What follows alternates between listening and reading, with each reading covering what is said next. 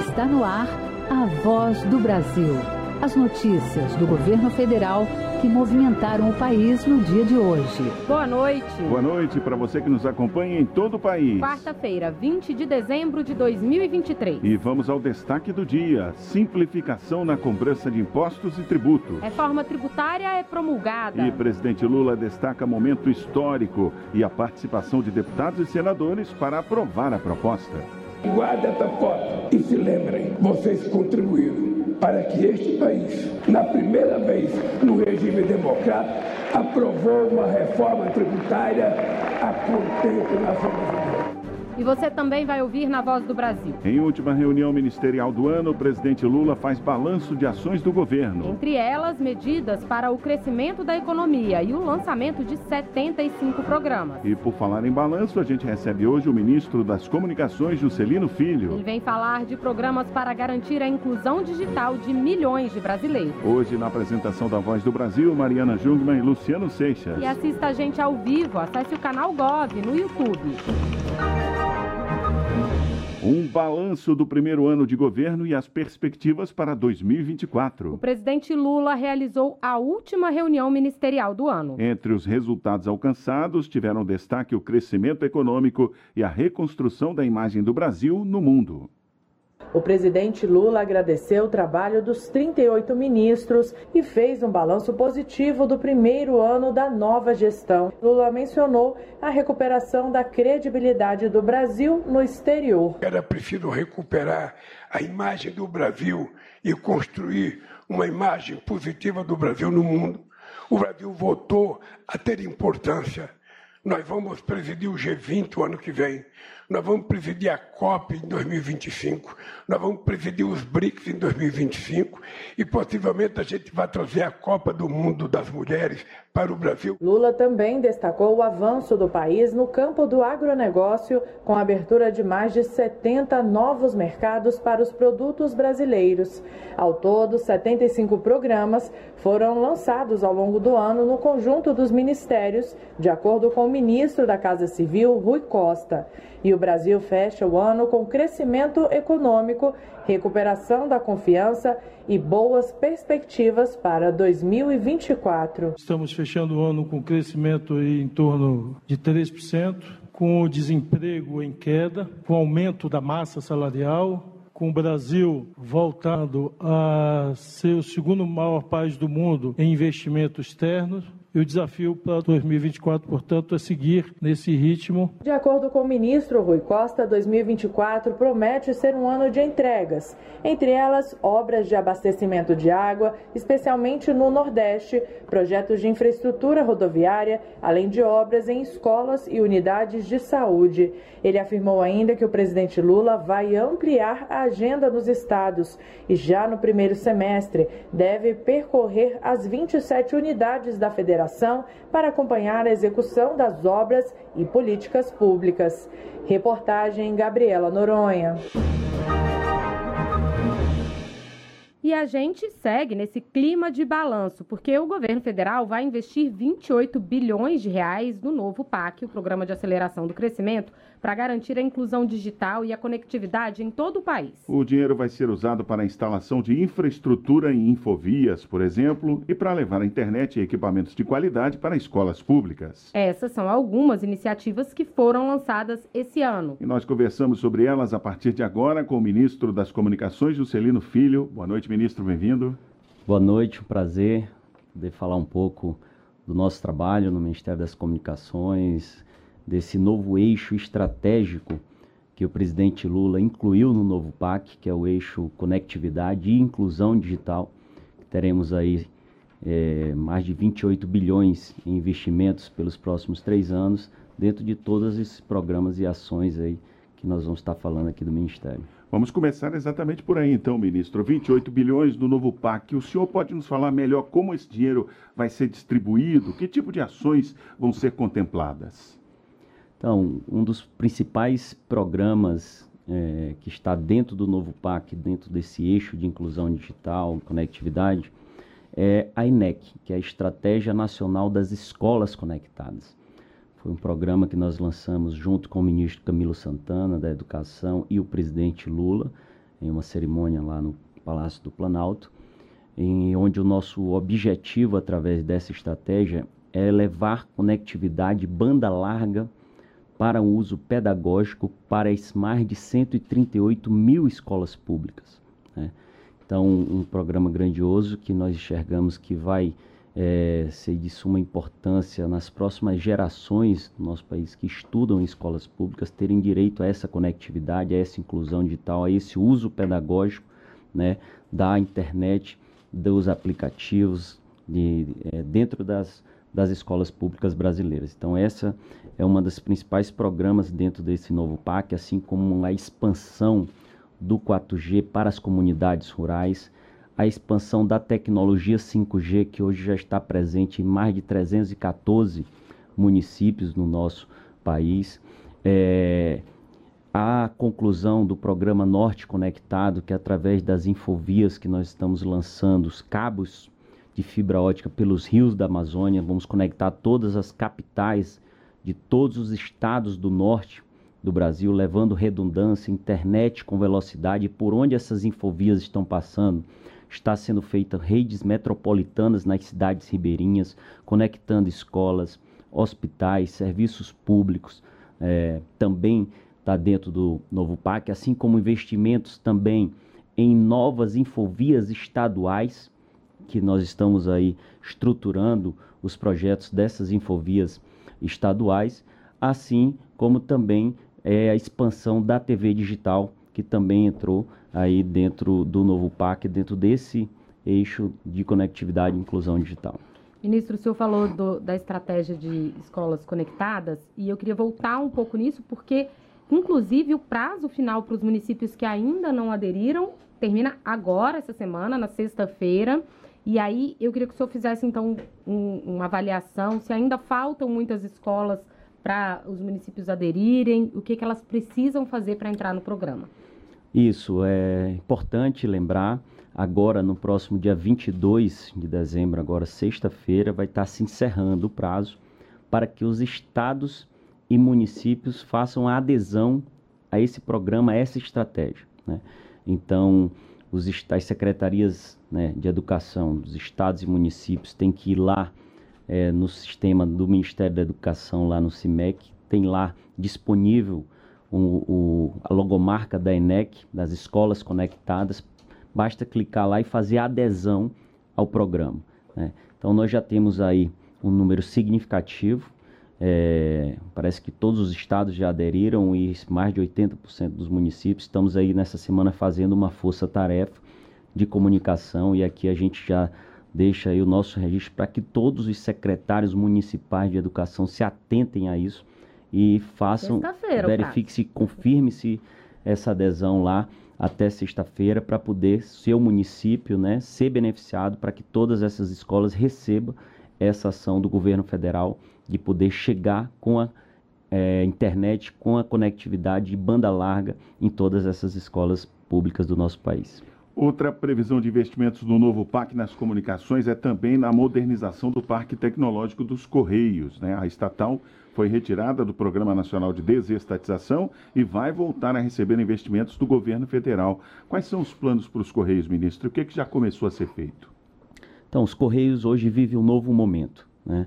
É, por determinação do presidente Lula, logo na primeira semana do seu governo, tirou os Correios do plano de privatização e determinou que a nova gestão da empresa, é, sobre a nossa liderança, que é vinculada ao Ministério, é, justamente estruturasse aí esse plano de investimentos que está acontecendo em infraestrutura, ou seja, mais de mil agências reformadas, novos centros de distribuição é, com obras iniciadas, é, outras sedes administrativas também reformadas, outras em construção, parque tecnológico sendo também é, é, re, é, revitalizado e atualizado, parque tecnológico investido em tecnologia e inovação na empresa, mas mais do que isso, também valorizar e investir no corpo humano.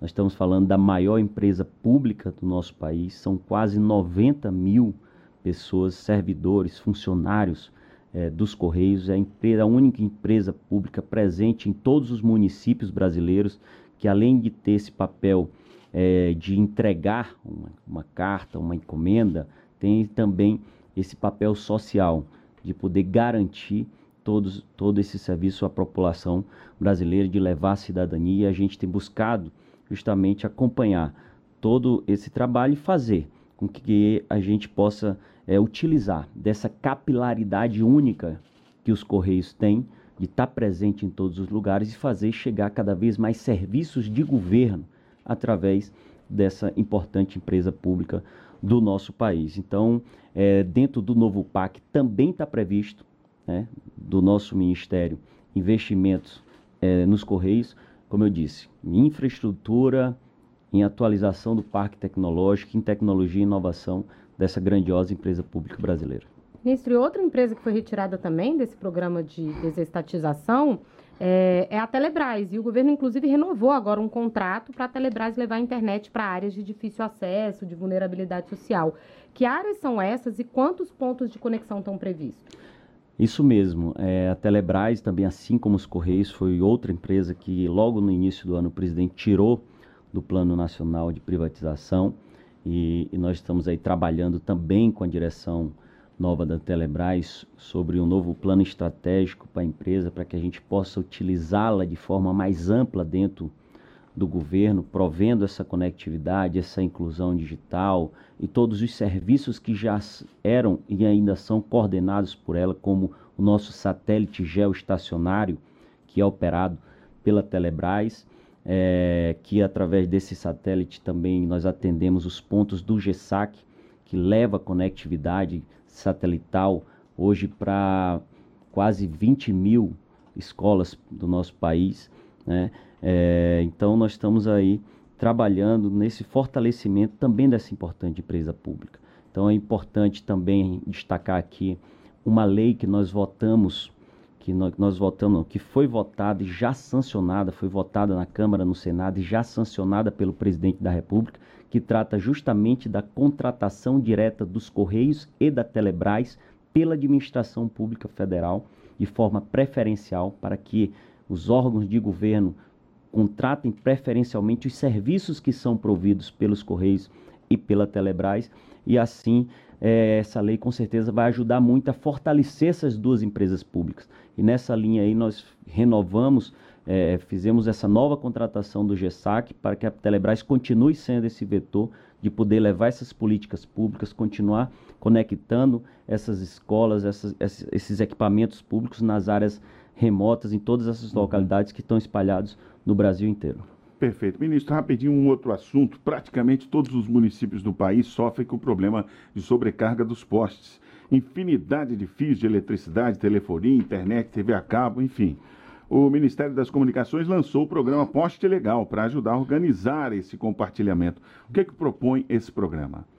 Isso mesmo, justamente por enxergar esse, esse problema, que é um problema real na vida das pessoas, tanto do ponto de vista de segurança, que teve já de acidente em postes por conta da quantidade de fios que passa, é, do ponto de vista sustentável, enfim e, e, e do ponto de vista para poder organizar e ajudar a expandir a infraestrutura de telecom no nosso país. É, hoje, o custo do poste tem total relação com isso. Então, olhando tudo isso e as demandas que o setor nos trouxe desde o início do nosso, da nossa gestão, é, um dos temas, eu, eu, eu, tenho, eu sempre eu digo, eu digo, eu não imaginava que o poste era um problema do tamanho que é. Quando você vai a fundo olhar é, essa realidade. Então, baseado nisso, nós buscamos uma parceria com o ministro Alexandre Silveira de Minas Energia. Tivemos várias reuniões, eu e ele, com nossas equipes técnicas.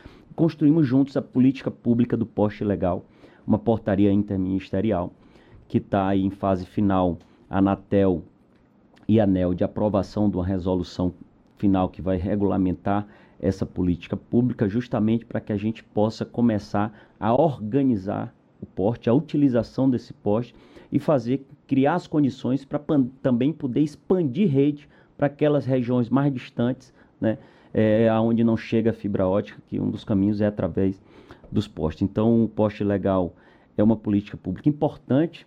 O Ministério Minas e Energia com o Ministério das Comunicações, e a gente vai ter essa regulamentação em breve e avançar com essa organização dos postes nos grandes centros urbanos, principalmente, que é uma verdadeira é, é, é, poluição Caótico, nos postes, né? caótica a situação que tem hoje é, de fios nos postes. Tá certo. Nós conversamos ao vivo com o ministro das Comunicações, Juscelino Filho, sobre as ações da pasta em 2023. Obrigada pela entrevista à Voz do Brasil, ministro. Eu que agradeço, fico muito feliz de poder estar aqui falando de todo esse trabalho que nós realizamos durante o ano de 2023. É, cumprimos aí é, o nosso dever durante esse ano e que 2024 aí seja um ano aí de grandes conquistas, que a gente consiga dar sequência a todas essas importantes políticas públicas que está sobre a nossa gestão lá no Ministério das Comunicações. Nos estados mais violentos do país, o número de mortes intencionais, como homicídios e roubos seguidos por mortes, caiu. Resultado da Operação Paz do Ministério da Justiça, que começou em setembro e segue até o final do ano. Integram a Operação Paz os 12 estados que concentram mais da metade das mortes violentas intencionais no país: Rio de Janeiro, Goiás, Bahia, Ceará, Pernambuco, Rio Grande do Norte, Maranhão, Tocantins, Pará, Amazonas, Amapá e Roraima. No ano passado, eles responderam por cerca de 60% das ocorrências. Para fazer frente a esses números, desde o início de setembro, o Ministério da Justiça e Segurança Pública coordena junto aos estados ações repressivas e de inteligência. Em pouco mais de três meses, foram presas 5.865 pessoas, apreendidas 1.419 armas de fogo e mais de 30 toneladas de drogas. Entre os resultados, o secretário nacional de Segurança Pública, Tadeu Alencar, destaca a redução de homicídios dolosos em que há a intenção de causar a morte da vítima. O Brasil tem 3% da população mundial e responde por 20% dos homicídios do planeta, e é por isso que nós resolvemos fazer essa operação e tivemos uma redução consistente é, de 2,1 no número de vítimas de homicídio doloso em comparação com o mesmo período do ano anterior. Houve redução em 3% no número de mortes violentas intencionais em comparação com o mesmo período do ano passado nas regiões onde a operação está sendo realizada. Reportagem Cleide Lopes. Depois de mais de 30 anos em debate, a reforma tributária foi promulgada hoje pelo Congresso Nacional. Com isso, as novas regras para a cobrança de alguns impostos, taxas e tributos passam a fazer parte da Constituição brasileira, alterando um sistema criado em 1960. O presidente Lula participou da sessão no Congresso. E vamos saber mais sobre a reforma ao vivo com o repórter Pablo Mundim. Boa noite, Pablo. Boa noite, Mariana, Luciano e a você, ouvinte da Voz do Brasil. Basicamente, a reforma simplifica tributos federais, estaduais e municipais. Portanto, cinco tributos serão substituídos por dois impostos sobre valor agregado, o IVA, um federal e o outro estadual e municipal. O texto ainda prevê a criação de um imposto seletivo para desestimular o consumo de produtos nocivos ao meio ambiente e à saúde, como cigarros. Pablo, a reforma também prevê a isenção tributária a produtos da cesta básica. Já sabemos quais esses produtos? A reforma prevê a criação dessa cesta básica nacional de alimentos, mas vai caber uma lei complementar definir, definir quais produtos vão ser isentos. A promulgação foi feita hoje no Congresso Nacional, né? E o presidente Lula foi até lá para participar da cerimônia. Você pode contar para a gente como foi? Claro. Mariana, no plenário da Câmara dos Deputados, o ato de promulgação reuniu todos os chefes dos poderes. O presidente Lula defendeu a simplificação tributária como justiça social e disse que a reforma vai promover mais desenvolvimento e produtividade ao país.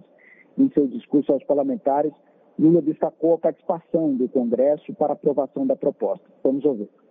Foi a demonstração de que esse Congresso Nacional independentemente da postura política de cada um, independentemente do partido de cada um, esse Congresso Nacional, toda vez que teve que mostrar compromisso com o povo brasileiro, ele mostrou. A gente agradece a participação do repórter Pablo Mundim pelas informações ao vivo. E a promulgação da reforma tributária hoje encerra um longo percurso de negociações do governo com o Congresso ao longo de 2023. A reforma foi uma das principais agendas econômicas deste ano, mas Aí... não foi a única. Perdão. A equipe econômica também trabalhou na criação e aprovação de uma nova regra para controle das contas públicas, também aprovada pelos parlamentares. A gente relembra essas e outras apostas para aquecer a economia na nossa retrospectiva de hoje.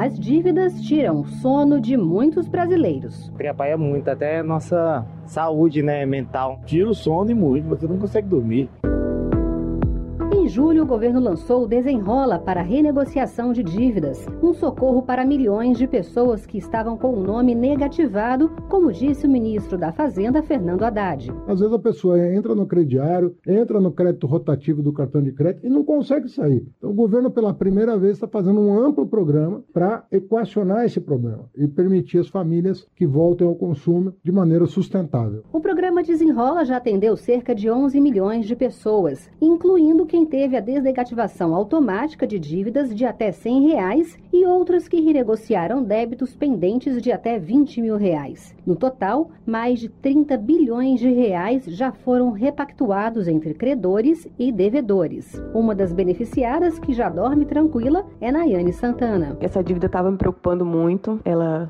deixava meu nome negativado e agora com esse aporte do desenrola, eu consegui realmente desenrolar e vou quitar essa dívida o mais breve possível.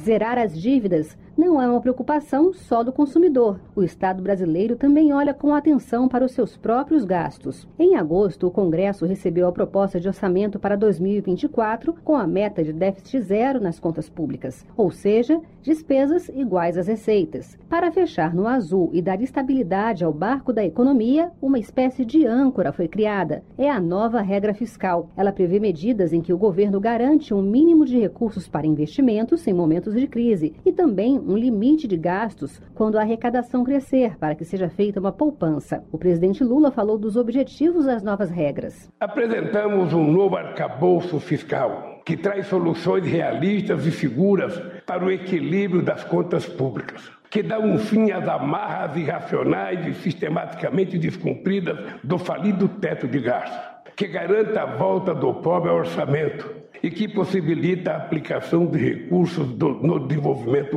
econômico do país. Um dos grandes desafios na agenda econômica foi enfrentar um problema em discussão há décadas: a reforma tributária. A iniciativa prevê que cinco tributos serão substituídos por dois impostos sobre valor agregado, um federal e outro para estados e municípios. O ministro da Secretaria de Relações Institucionais, Alexandre Padilha, falou sobre a reforma. Ponto muito positivo da reforma tributária é começar a cobrar impostos de produtos de alto luxo que até hoje não se cobrava. Por exemplo, quem compra um helicóptero, quem tem um helicóptero, quem tem um iate, não pagava o IPVA, que é um imposto que, por exemplo, quem tem uma moto, quem tem um carro, é obrigado a pagar. A reforma tributária passa a cobrar impostos desses produtos de só os super ricos têm. Em 2023, o governo aumentou a faixa de isenção do imposto de renda e também retomou a política de valorização do salário mínimo, garantindo um reajuste anual que será a soma da inflação e do crescimento da economia. O dinheiro ajuda o trabalhador e a economia brasileira, como afirmou o presidente Lula. A valorização do salário mínimo não é essencial apenas para quem ganha o salário mínimo. Com mais dinheiro em circulação, as vendas do comércio aumentam, a indústria produz mais, a roda da economia volta a girar e novos empregos são criados. Todas as políticas para restaurar a economia no país têm um grande alvo: aumentar o número de empregos. Até outubro foram gerados quase 1 milhão e 800 mil postos de trabalho com carteira assinada. Uma das pessoas que conquistou uma vaga foi Elivânia Fernandes. Principalmente agora chegando no final de ano, isso abre muitas portas. O varejo é o que mais abre as portas agora no final de ano. E uma novidade: a participação da sociedade para indicar as prioridades no orçamento pelos próximos quatro anos foi o PPA, o Plano Plurianual Participativo. O debate contou com mais de 34 mil pessoas em encontros presenciais. Além disso, a plataforma Brasil Participativo ultrapassou os 4 milhões de acessos. São brasileiros contribuindo para a formação de um orçamento com a participação de todos. Reportagem Luciana Vasconcelos. E essas foram as notícias do governo federal. Boa noite. Boa noite para você e até amanhã. A Voz do Brasil Governo Federal.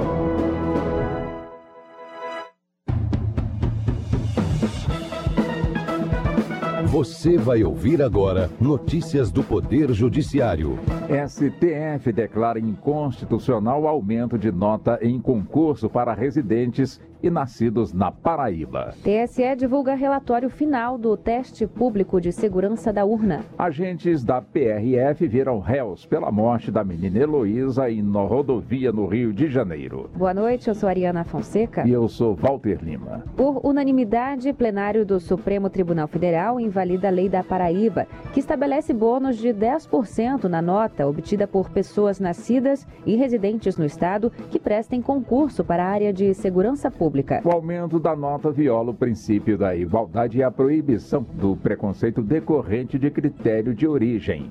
Neto Costa. A decisão se deu em sessão virtual no julgamento de ação apresentada pela Procuradoria-Geral da República. De acordo com a lei estadual questionada, a bonificação de 10% deveria constar expressamente nos editais dos concursos para as polícias civil, militar e penal e para o Corpo de Bombeiros Militar. No Supremo Tribunal Federal, o voto do relator ministro Gilmar Mendes foi o que prevaleceu no julgamento. Segundo o ministro, a norma é ilegítima ao atribuir aos paraibanos residentes no Estado tratamento jurídico diferenciado, o que viola o princípio constitucional da igualdade. O cumprimento integral do contrato de compra e venda de imóvel por ambas as partes impossibilita a desistência do negócio. Esse entendimento é do STJ, Fátima Uchoa. Um comprador pretendia desistir do negócio alegando que alguns dos equipamentos comuns do empreendimento, como quadra poliesportiva e calçamento, não estariam concluídos. Em sentença, o entendimento foi o de que o contrato estaria quitado e não poderia ser desfeito. O Tribunal de Justiça de São Paulo deu parcial provimento à apelação para garantir a possibilidade de desistência mediante retenção de 20% do valor pago. Já a terceira turma do STJ negou provimento ao recurso especial e restabeleceu a sentença.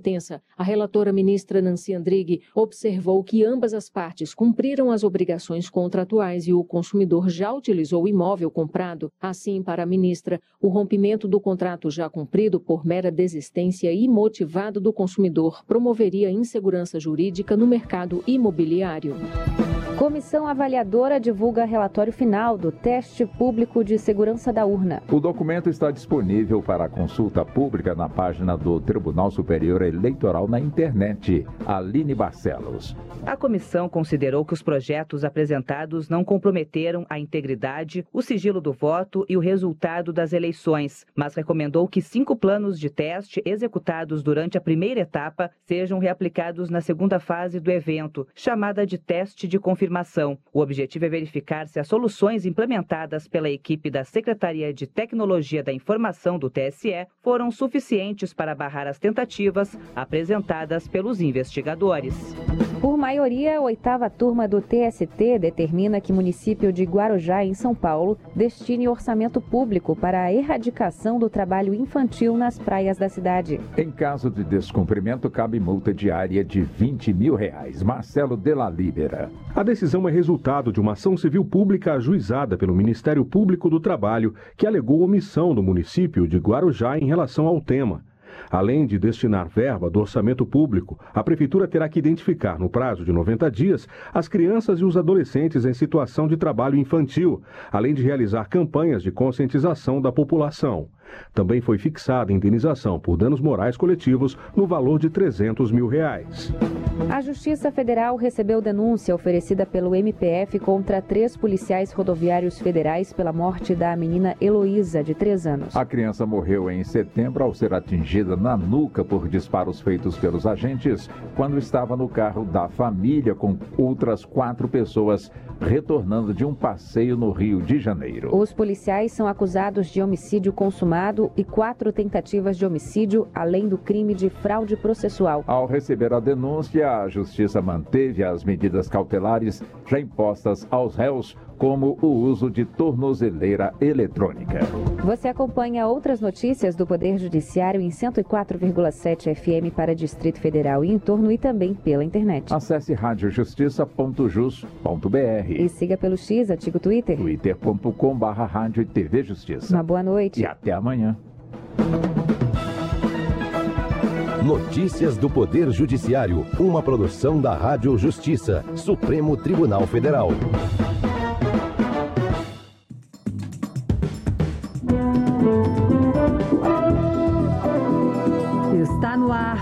Jornal do Senado. Eu sou Paula Groba e estes são os destaques de hoje do Jornal do Senado que começa agora. Congresso promulga a emenda constitucional da reforma tributária, aprovada MP que acaba com isenção de tributos federais sobre subvenções. Plenário autoriza empréstimos de estados, municípios e bancos públicos além da União.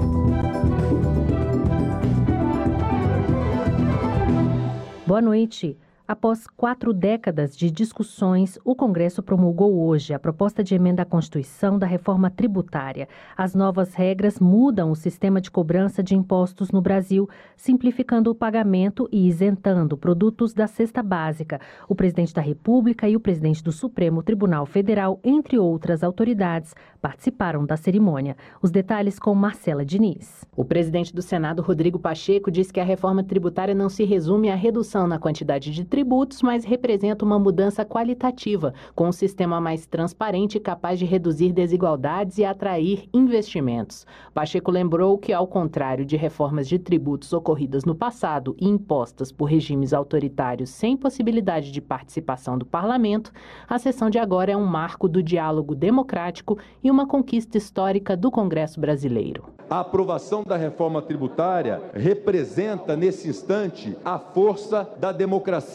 brasileira. Essa sessão é histórica. Às vésperas do bicentenário da Constituição de 1824 e da criação do Parlamento do Brasil, as duas casas do Congresso se articularam e se irmanaram no propósito de dotar esse país de um sistema tributário mais racional, mais justo, mais eficiente. Para o presidente da Câmara, Arthur Lira, a reforma é um marco para mudar a atual realidade, chamada por ele de manicômio tributário. É a reforma dos brasileiros que precisam de mais empregos, de mais renda e de menos impostos em suas vidas. É a dos empresários de todos os setores da economia que sempre desejaram um sistema tributário racional, equânime e não como já afirmei, um manicômio tributário a que estávamos submetidos. Ao parabenizar o parlamento pela primeira grande reforma tributária feita no regime democrático, o presidente da República, Luiz Inácio Lula da Silva, exaltou a capacidade de diálogo entre os poderes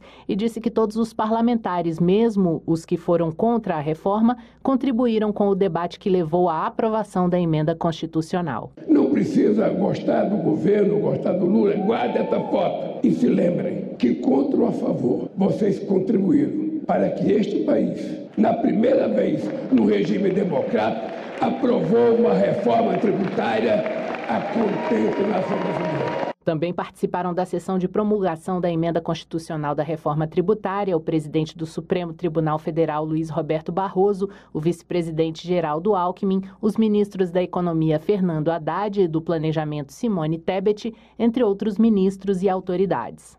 O governo deve enviar ao Congresso, num prazo de 180 dias, projetos para regulamentar as novas regras de tributação do consumo, como isenção sobre a cesta básica e o cashback sobre tributos pagos em energia elétrica e gás.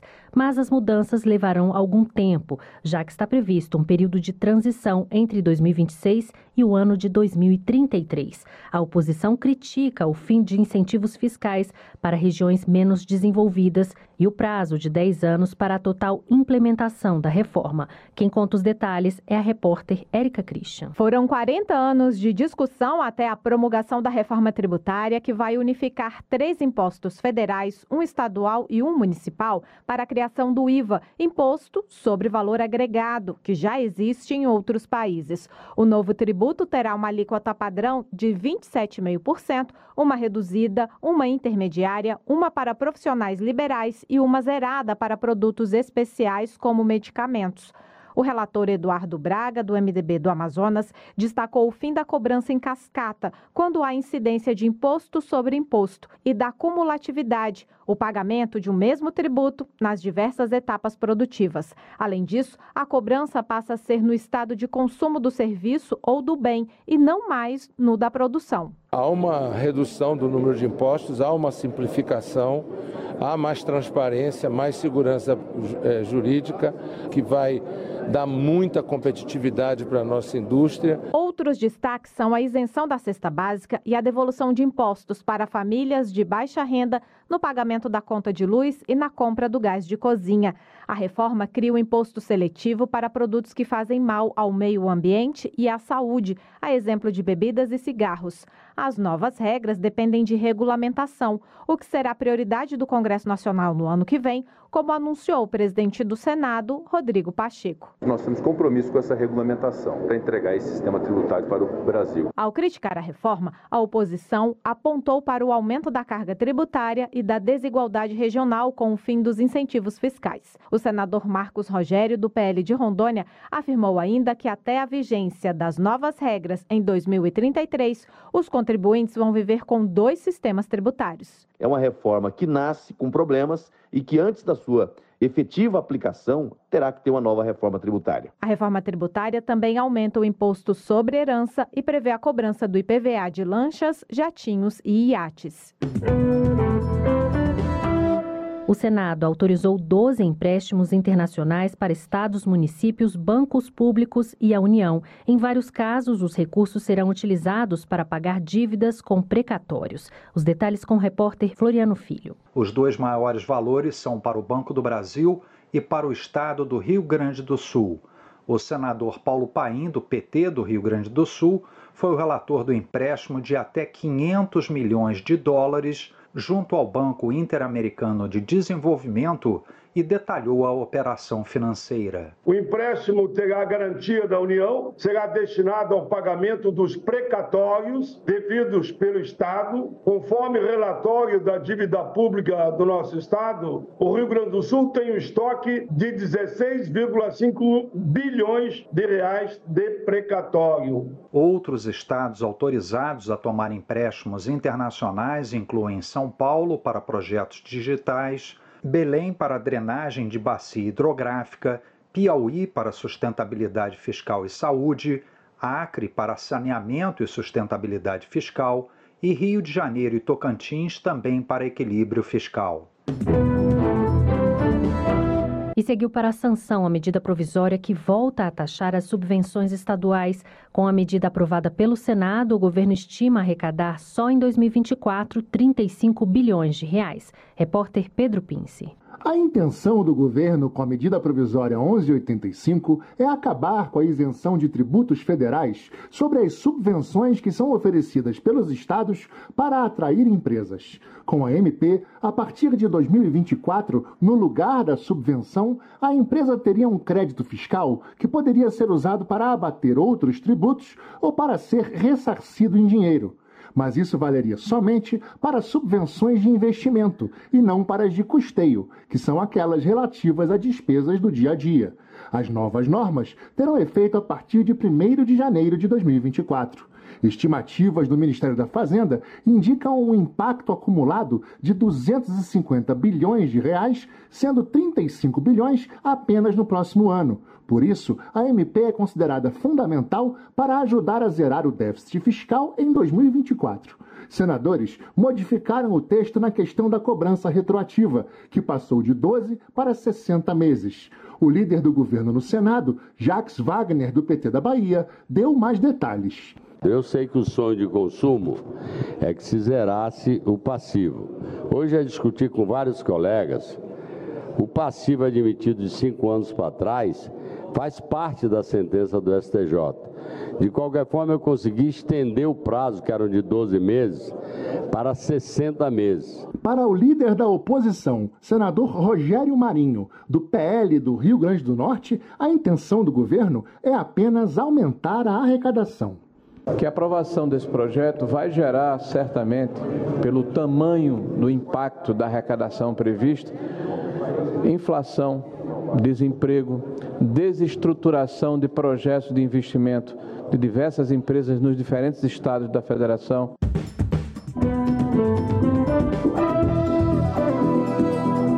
Com trabalhos técnicos de Eliseu Caires, o Jornal do Senado fica por aqui. Acompanhe agora as notícias da Câmara dos Deputados. Boa noite e até amanhã.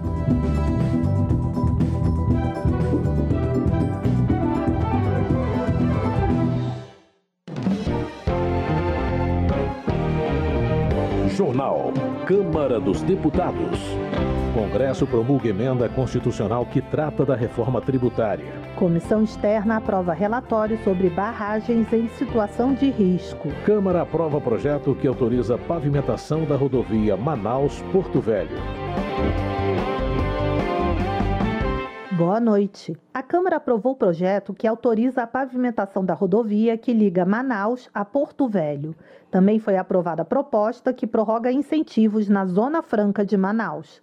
Confira as informações na reportagem de Antônio Vital. O plenário da Câmara aprovou o projeto que permite o asfaltamento da rodovia BR-319, que liga Manaus, no Amazonas, a Porto Velho, em Rondônia. A proposta permite procedimento simplificado de licenciamento ambiental para as obras de pequeno e médio potencial poluidor associados à obra, como terraplenagem, usina de asfalto e dormitórios. O projeto autoriza também o uso de recursos de doações recebidas pelo governo federal destinadas à conservação ambiental na Amazônia na obra de recuperação da estrada. A rodovia, construída no início dos anos 70, tem mais de 800 quilômetros de extensão de lá para cá, perdeu o asfalto e ficou praticamente intransitável durante grande parte do ano. O projeto, apresentado por 15 deputados do Amazonas e de Rondônia, reconhece a rodovia oficialmente como infraestrutura crítica indispensável à segurança nacional. Eles justificaram a pavimentação como estratégica para o país e necessária para o deslocamento e transporte de mercadorias da região. A aprovação da proposta, porém, foi criticada em plenário por deputados do PSOL e do PT, o deputado Ivan Valente, do PSOL de São Paulo, anunciou que o partido vai entrar com uma ação direta de inconstitucionalidade no Supremo Tribunal Federal contra a proposta, que, segundo ele, fere a legislação ambiental. Para Ivan Valente, a obra é uma ameaça à floresta. Ela precisa de proteção. E aí, atrás disso, pode vir a grilagem de terra, pode vir mais desmatamento, pode vir prostituição, Pega Belém Brasília. Nós entendemos a ansiedade das pessoas que vivem lá. É preciso dar uma solução, mas a solução que é dada aqui, ela quebra com o meio ambiente, porque não se quer licenciamento ambiental. No fundo é isso. Os parlamentares contrários ao projeto criticaram a previsão de licenciamento ambiental simplificado e a permissão para uso do Fundo Amazônia, formado por doações de diversos países, na obra. O relator, deputado capitão Alberto Neto, do PL do Amazonas, respondeu que o fundo será usado para proteger o entorno da obra e que o licenciamento simplificado será feito apenas para procedimentos de menor potencial poluidor. Ele defendeu a proposta com o argumento de que a estrada já existe há mais de 50 anos e que a precariedade afeta a população. Nós não temos uma ligação de Manaus, de Roraima, do Amazonas com o restante do Brasil. Há uma burocracia desmedida, há pouca vontade política para resolver o problema grave da BR-319. Antes foi a Covid que nos afligiu. Hoje é a maior seca da história. E nós não temos uma estrada para escoar a nossa produção. E não é uma nova estrada. A estrada foi construída na época dos militares. Ela foi asfaltada. O impacto ambiental já aconteceu. O plenário aprovou ainda outro projeto relativo à região amazônica. A proposta altera a legislação para prorrogar até 2074 os benefícios fiscais da Zona Franca de Manaus isso iguala ao que já está previsto na Constituição. O deputado Sidney Leite, do PSD do Amazonas, justificou a medida. A Zona Franca de Manaus, aqui este parlamento, prorrogou os seus efeitos até o ano de 2053 nas disposições transitórias. E nós, que nós estamos votando hoje aqui é garantir que todo o arcabouço legal de todos os projetos que envolvem esse modelo possam ser prorrogados e adequados ao que está na Constituição. Este modelo que gera hoje, só no passado, teve um faturamento superior a 170 bilhões de reais. São mais de 110 mil empregos. O projeto que permite o asfaltamento da rodovia Manaus-Porto Velho e o que uniformiza o prazo de benefícios fiscais da Zona Franca de Manaus seguiram para análise do Senado. Da Rádio Câmara de Brasília, Antônio Vital.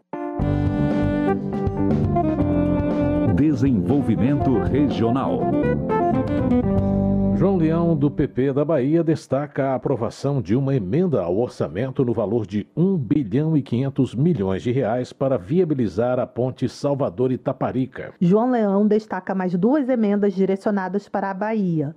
Uma para a duplicação do trecho rodoviário Ponte do Funil até Nazaré das Farinhas e outra para a duplicação do trecho rodoviário que vai de Nazaré até a BR-116, na saída de Cabaceiras do Paraguaçu. Valdenor Pereira, do PT, celebra anúncio feito pelo governador da Bahia sobre investimentos federais de mais de 360 milhões de reais para a cidade de Vitória da Conquista nas áreas de saúde, educação, infraestrutura urbana, comunicação, revitalização industrial e melhoria de estradas. Valdenor Pereira afirma que, após sete anos de descaso, está contente em ver o progresso retornar à vitória da conquista. Henrique Júnior, do PL, alega que a privatização do serviço de água em Timon, no Maranhão, resultou em práticas abusivas da concessionária, como a cobrança de taxas elevadas, incluindo a de religação, que era proibida. Henrique Júnior acrescenta que a taxa de esgoto imposta pela empresa afeta especialmente as famílias de baixa renda. O parlamentar anuncia a intenção de apresentar um projeto que reduz a taxa de esgoto em todo o país, estabelecendo um limite de 50% do valor do consumo. Paulo Marinho Júnior, do PL, considera trágica a situação da saúde pública no município de Caxias, no Maranhão. Ele acusa a prefeitura local de omissão na morte de um jovem por falta de insulina. Paulo Marinho Júnior também defende a aprovação de projeto que pretende tornar crime hediondo o desvio de verbas destinadas à merenda escolar. Autor da matéria, ele pede o apoio dos parlamentares, afirmando que é preciso acabar com a triste realidade que assola o país. Política. Carlos Jordi, do PL do Rio de Janeiro, expressa insatisfação com a aprovação pelo Senado do nome de Flávio Dino para uma vaga no STF após indicação do presidente Lula. Segundo ele, o atual ministro da Justiça não tem nenhum apreço pela democracia, odeia a liberdade e censura seus opositores. Carlos Jordi também celebra a derrubada de dois vetos presidenciais pelo Congresso Nacional. Ele comemora a prorrogação da desoneração da folha de pagamento de 17 setores da economia e a confirmação da tese do marco temporal em demarcações de terras indígenas. Roberto Monteiro, pai do PL do Rio de Janeiro, comemora a derrubada do veto à desoneração da folha de pagamento. O deputado considera a medida relevante para a competitividade em 17 setores e na manutenção de empregos. Roberto Monteiro Pai considera que os parlamentares que votaram pela manutenção do veto não têm sensibilidade em relação ao desemprego. Ele reforça que o trabalho oferece mais dignidade ao cidadão. Na visão de Adriana Ventura, do Novo de São Paulo, a derrubada do veto à desoneração da folha de pagamentos beneficia a manutenção de empregos. A deputada avalia ainda que a rejeição ao veto sobre o marco temporal é uma proteção à propriedade privada. Adriana Ventura também acusa o governo brasileiro de ser condescendente com ditadores, como Nicolás Maduro, e de não condenar o terrorismo do Hamas. Coronel Crisóstomo, do PL de Rondônia, alerta para uma possível invasão venezuelana. De acordo com o parlamentar, o avanço sobre a área que o país reivindica na Guiana só é possível pelo mar ou atravessando o estado de Roraima. Coronel Crisóstomo defende o uso da força e a resistência do povo brasileiro contra qualquer tentativa de invasão do território nacional. Ele insinua que a diplomacia brasileira e o atual governo podem tentar facilitar a entrada de tropas venezuelanas. Tarcísio Mota, do pessoal do Rio de Janeiro, destaca a relevância histórica do dia 13 de dezembro, lembrando a promulgação do Ato Institucional número 5 pela ditadura militar brasileira em 1968. O deputado lembra que o regime tomou medidas autoritárias, como a usurpação de poderes, o recesso do Congresso, a nomeação de interventores nos estados e a suspensão de direitos políticos. Na opinião de Tarcísio Mota, o Brasil precisa atualizar o debate sobre ditadura e democracia. Oferecendo mais representatividade política e uma participação popular direta. Professor Paulo Fernando, do Republicanos do Distrito Federal, é relator da proposta que permite a acumulação remunerada de um cargo de professor com outro de qualquer natureza. O parlamentar entende que a medida dá mais liberdade profissional aos professores, inclusive permitindo a atuação como microempreendedor individual. Professor Paulo Fernando também defende proposta que regulamenta a competência do vice-presidente da República e o projeto que insere o nome do intelectual, professor Joaquim Serra, no livro dos heróis e heroínas da pátria. Segurança Pública.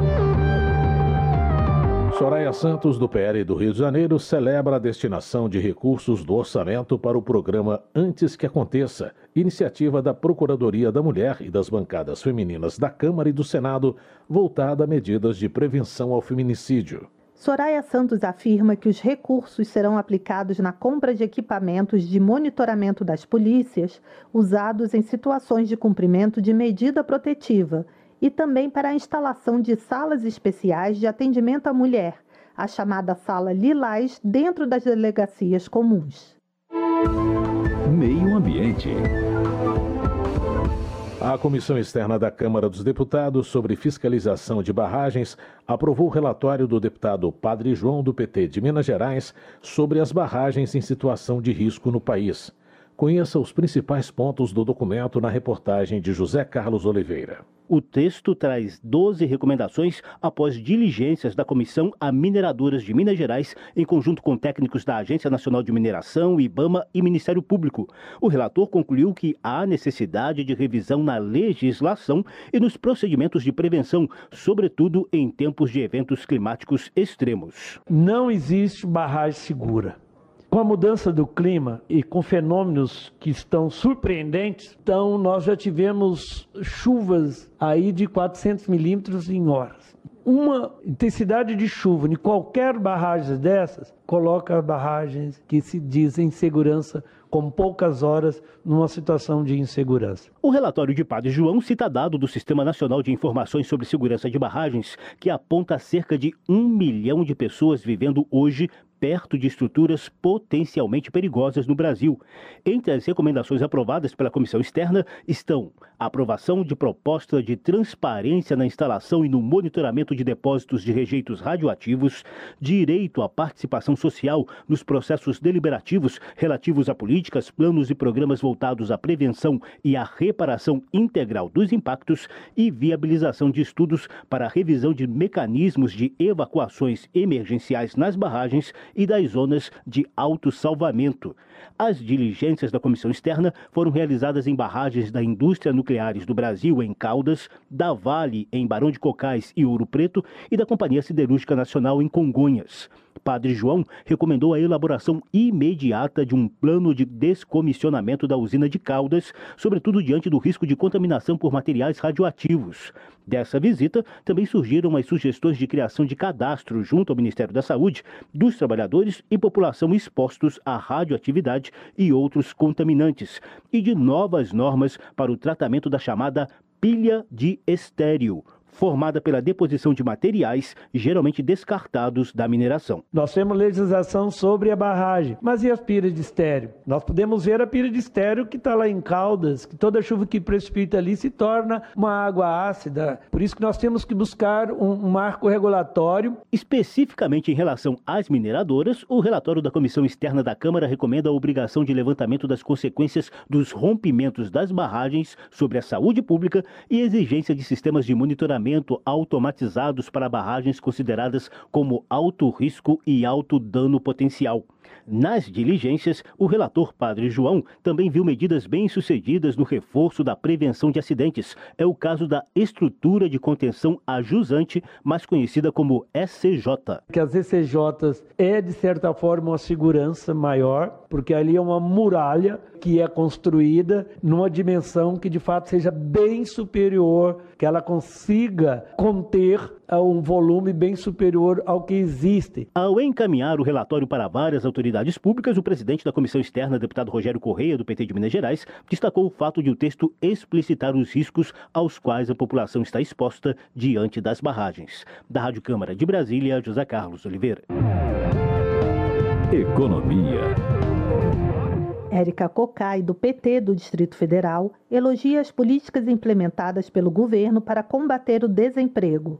A deputada ressalta que a gestão atual contrasta com o governo passado, que, segundo ela, era associado a altos índices de desemprego e inflação. Érica Cocai também parabeniza a Federação Nacional dos Trabalhadores do Judiciário Federal e Ministério Público da União pela mobilização para a derrubada dos vetos que impediam conquistas da categoria. Gilberto Nascimento, do PSD de São Paulo, apoia a proposta que amplia a imunidade tributária de templos religiosos no país.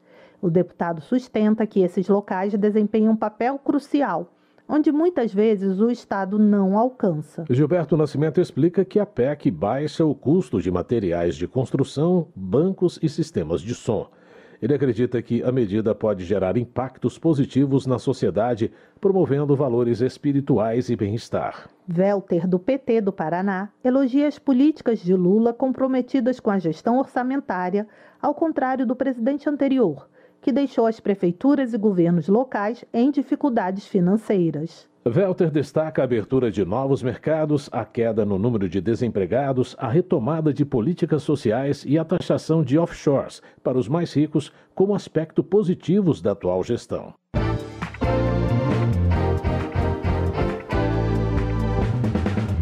Em uma sessão solene com a presença dos chefes dos três poderes, no plenário da Câmara dos Deputados, foi promulgada hoje a reforma tributária a repórter Emanuele Brasil acompanhou. A proposta, aprovada pela Câmara e o Senado após mais de três décadas de debates a respeito do tema, simplifica impostos sobre o consumo, prevê fundos para o desenvolvimento regional e para bancar créditos do ICMS até 2032 além de unificar a legislação dos novos tributos. Diante de um plenário lotado, o presidente da Câmara dos Deputados, Arthur Lira, afirmou que a reforma tributária vai ser decisiva para a retomada do desenvolvimento econômico e elogiou a atuação do Congresso. A reforma tributária promulgada hoje não nasceu de um ato autoritário de um poder ou da vontade de um governo e sim de uma intensa negociação política, de um diálogo permanente entre nós, parlamentares com diversos setores da sociedade brasileira. Em discurso na sessão, o presidente Luiz Inácio Lula da Silva enfatizou a capacidade de articulação política entre deputados e senadores para aprovar a medida. Segundo Lula, a iniciativa vai alavancar a economia e representa a superação de um cenário de incertezas do início de seu governo. Contra ou a favor, vocês contribuíram para que este país, na primeira vez no regime democrático, aprovou uma reforma tributária. Ela certamente não vai resolver todos os problemas, mas ela foi a demonstração de que esse Congresso Nacional, independentemente da postura política de cada um, toda vez que teve que mostrar compromisso com o povo brasileiro, ele mostrou. A sessão solene foi conduzida pelo presidente do Congresso e do Senado, o senador Rodrigo Pacheco. Também estavam presentes o presidente do Supremo Tribunal Federal, ministro Luiz Roberto Barroso, o vice-presidente da República, Geraldo Alckmin, os ministros da Fazenda, Fernando Haddad, e do Planejamento, Simone Tebet, além de outras autoridades. Fernando Haddad também reforçou a articulação do Congresso na aprovação da medida. Não posso deixar de manifestar meu apreço pela liderança do senador Rodrigo Pacheco e do presidente Arthur Lira. Sem a liderança dos dois nessas duas casas, nós não chegaríamos até aqui com o resultado alcançado. Uma vez promulgada, a reforma tributária passa a fazer parte da Constituição. O texto substitui diversos tributos sobre o consumo por dois impostos sobre o valor agregado, parecido com o modelo adotado por mais de 100 países. Dessa forma, o IPI, o PIS e a COFINS, que são tributos federais, serão substituídos pelo CBS, que será gerido pelo governo federal. Já o ICMS e o ISS serão substituídos pelo IBS, que será gerido pelos estados e municípios. Além disso, os impostos serão cobrados nos locais de destino das mercadorias e serviços e não mais no seu estado de origem. O texto define uma fase de transição de sete anos até a mudança completa, a partir de 2033. A emenda isenta de tributos os itens da cesta básica e vários produtos e serviços terão alíquota reduzida. A regulamentação da reforma tributária deverá ser prioridade no Congresso em 2024. Da Rádio Câmara de Brasília, Emanuele Brasil. Termina aqui o jornal Câmara dos Deputados, com trabalhos técnicos de Everson Urani e apresentação de Mônica Tati e José Carlos Andrade. Uma ótima noite para você. A Voz do Brasil retorna amanhã. Uma boa noite. Você ouviu A Voz do Brasil. Boa noite.